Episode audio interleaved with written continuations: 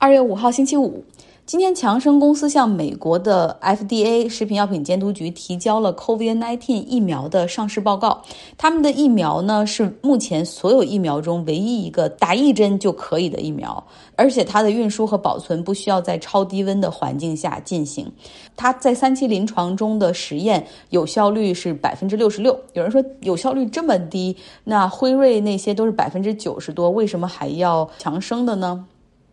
就是考虑到现在疫苗是供不应求哈，时时的就有这种打不上或者是断货的风险，所以能先打上一针，保证这百分之六十六的有效，也也是很多国家不得已而为之的哈。像美国政府就已经提前和强生采购了一亿株。今天我们要说两个祸从口出，先来说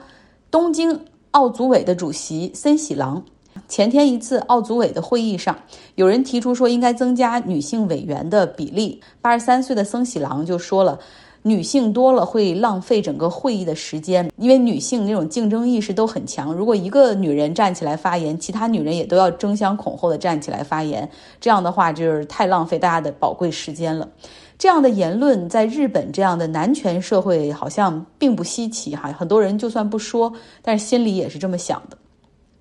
但是传到网络上和国际社会就遭到了大量的批评，因为这是赤裸裸的性别歧视。啊，就是其实他的潜台词就是女性的观点和想法并不重要，而他们说多了是浪费大家时间。现在呼吁森喜朗辞职的声音也很多，但是这个当过前日本首相的森喜朗，他表示说：“哦，我是不会辞职的，因为我说的只是一个玩笑而已。如果谁因为我说的这些话感到不舒服，那我给你们道个歉吧。而现在我身上背着是东京奥运会举办的重任，我不会轻易辞职的。”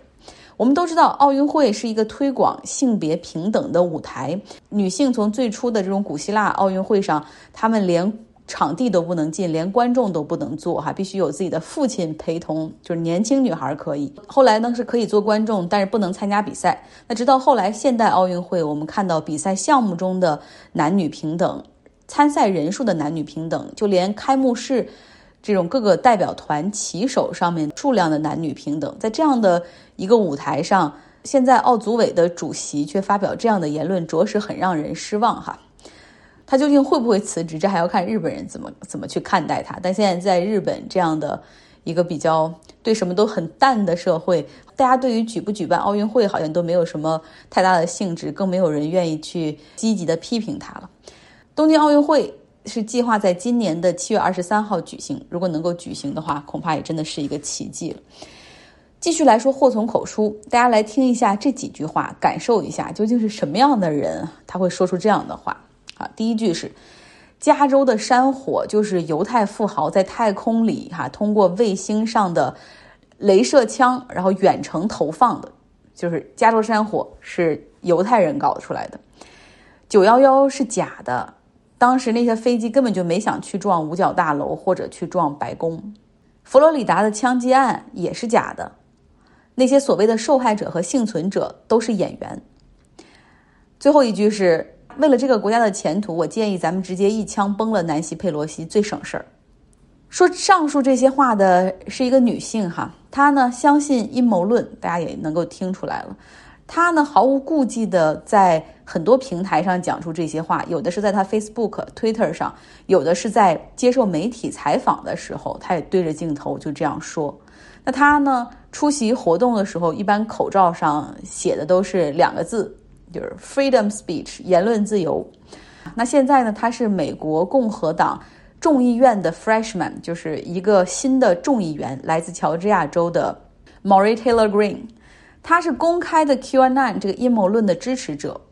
在去年二零二零年的时候赢得了选举，这没有办法。你虽然觉得他再怎么荒谬，觉得可笑，但是这是民选的力量，哈，有那么多人投票给他，那他就赢得了那个选区的众议员的席位，所以没有办法去改变这个事实。但是能够改变的就是不让他参加众议院里的一些委员会，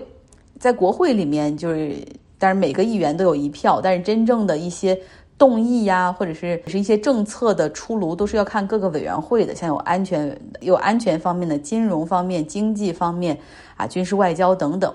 那么，这个相信阴谋论的共和党众议员 Green，他此前呢被任命进入到了两个委员会，一个是教育委员会，还有一个是预算委员会。那今天呢，众议院投票将他从这两个委员会除名，有十一个共和党人也跟着投了票。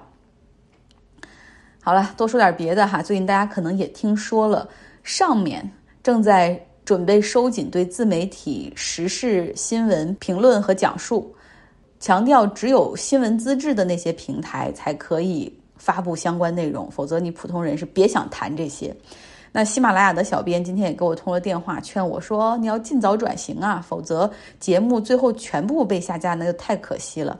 让我听了以后不寒而栗。所以还是希望大家，如果你是在喜马拉雅或者 Podcast 上面听节目的话，呃，还是可以希望能够找到微信公号。张奥同学，嗯，不要失联哈，我也会在张奥同学微信公号上面去发一下我的微博的图片，就多个渠道，我们 keep connected。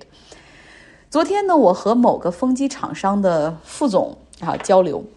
这个风机厂商是华为出来的一群人，然后他们切入到了风机领域，特能干事儿。果然在会议的过程中，总是把梦想、价值、自我实现、愿景这些。词儿挂在嘴边，让我耳目一新。那他也是说哈，说国内的风机厂商也包括他们自己非常有侵略性，也就是学习模仿能力超强，然后就可以甩开膀子推广去占领市场，说非常容易就会把像我们这样的外国类的技术公司吃干榨净，然后一脚踢走。别管有没有合同、知识产权还是保密协议哈，我听了以后，我觉得啊，啊真的是很直爽哈，很坦荡荡。会议结束之后，我搜了一下这家风机厂商的新闻，看完之后觉得哦，确实侵略性很强。在二零一九年，他们这家公司的员工潜入竞争对手的制造工厂，带着精密的仪器进行拍摄和测量，搞了六百多张照片和十五个视频。那么这个案件因为已经审判了，所以有海量的信息浮出水面。我真的觉得就是很适合改编成电影。就这个风机厂商的技术团队的负责人哈，一个工程师小刘，他借着旅游之机搭飞机从上海来到广东的揭阳，租了车自驾来到揭阳下面的这个惠来县，然后静海镇这个地方呢是明阳这个风机厂商的一个主要工厂。这个小刘呢，穿上事先购买好的明阳公司的供应商的这种服装，然后携带着他预先准备好的数码相机、激光测距仪等工具，冒充着供应商的工作人员，混进到了最新一代的风电机组的项目安装现场，对结构内部和相关的设备进行了拍摄和测量。大家如果看到诺兰去年拍的那个新片，就应该知道哈，这个风机风塔里面是多大，可能大概有一百多米高，然后里面有有梯子，你可以一层一层往上爬。他进去以后，真的就一层一层爬，爬到了百米左右的高度，不停的进行拍照和和测量。然后遇到其他的施工人员问他身份的时候，他就说：“哦，我是你们那个供应商中车集团的人，然后过来修理齿轮的等等。”工人都要下班的时间，发现这个小刘还没有走，然后工人又把他就是拦截下来进行盘问，就觉得他已经很可疑了。这个时候，小刘知道完了要暴露了，趁对方还没有反应过来，赶紧狂奔逃离现场。在附近的小树林里躲了半个小时之后，又回到自己小汽车停放的地点，准备驾车逃离。结果开得太快，车还掉到了村旁边的水沟，最终被工作人员发现，移交公安机关。说说这个小刘的命运吧，他最终被判刑三年，赔偿一百万元人民币。那他所在的公司呢，立刻和他进行了切割。要说这是员工的个人行为，公司完全不知情，并且在他逮捕之后就将他开除了。听完这个故事，我觉得对大家每一个在公司里工作的职场的人教训就是，在职场上千万不要为了公司去干违法违规的事儿，就算是公司做违法的事儿，你也要长个心眼儿，明确的进行记录。好多朋友也知道这条新闻了哈，你可以去搜一下，德勤的员工写了五十五页的 PPT 群发。举报公司和团队四年多来的所有违规事项，然后点了很多公司的名字哈，像这样的操作就很值得学习。好了，又到了每周五的固定板块，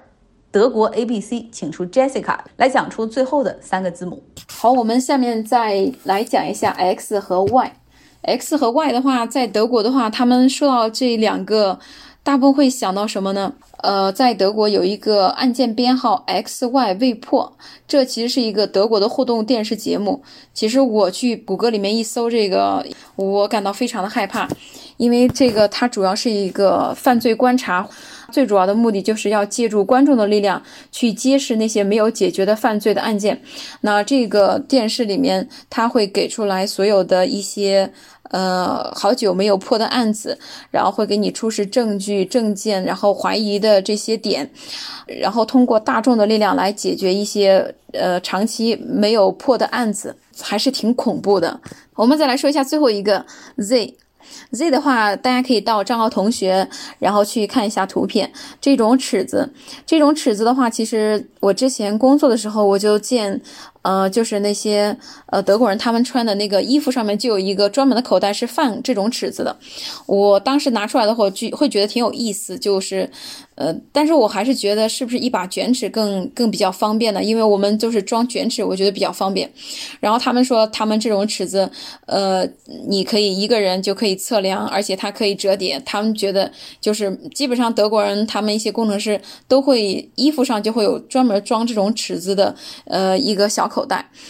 嗯，更令我惊讶的是，呃，我到了我到了这边以后的话，就是有一次我在马路上走路，就看到一个就是一个警察，呃，就拿着尺子在量这个车，呃，它的长度呀，还有它超出了那有一个边界，就是它没有停到正确的位置，他用这个尺子来量它，呃，就是没有有有距离超出了多远这样的一种感觉，所以。德国人对于刻度，或者说对于一些东西，它的就是位置呀，或者说距离呀，我觉得真的是有些时候上升到了一种很敏感的那种感觉。嗯，就比如说我，呃，上一周的时候我去 DHL 邮寄东西。然后我买的那个，在这边的话，你的邮寄东西除了说你买重量以外，才会有一个你要买你的这个东西的尺寸。然后我买那个东西的尺寸的话，呃，就是我那个因为只有只有几十克，所以我买的是最小的包裹。但是它这个最小的包裹里面有一个尺度，就是说你的高不能超过三厘米，呃，然后是三厘米乘以十厘米，再乘以一个。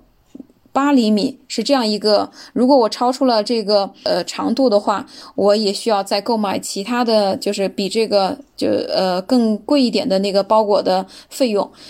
就是它除了看你的重量以外，还要看你的刻度。看你的这个尺寸，然后我那个就超了，就是三点五，他就拿着尺子告诉我说：“你看，你这个不是三厘米，所以说我们没有办法给你邮寄，要不然你就再换成，就是要再多加五欧，呃，换成另外一种包裹，需要去慢慢的适应，去慢慢的去，呃，去知道这个事情他们是怎么样去去计算的。还有就是说，你在德国的话，很多楼层。”最开始第一楼的话，咱们叫一楼，但是它叫零楼，呃，所以有些时候也是你去呃找个东西或者找一些地方，虽然说知道是零楼，或者说呃负一楼，或者说是一楼，一楼就是二楼，但是有些时候难免还是会呃来来回回的去跑错，所以说这就是这也许就是在异国他乡生活的乐趣吧。好，今天我们的德国 A B C 就全全部讲完了，谢谢大家的收听和关注。非常感谢 Jessica 给我们从德国的 A 一直讲到了 Z，然后 Jessica 也会一直给我们带来很好、很优质的内容。那今天的节目就是这样，我也在思考未来应该以怎样一种形式，然后讲什么样的内容，继续和大家可以在一起哈。也欢迎大家可以给我留言，说说你们的想法。好了，今天的节目就是这样，拜拜。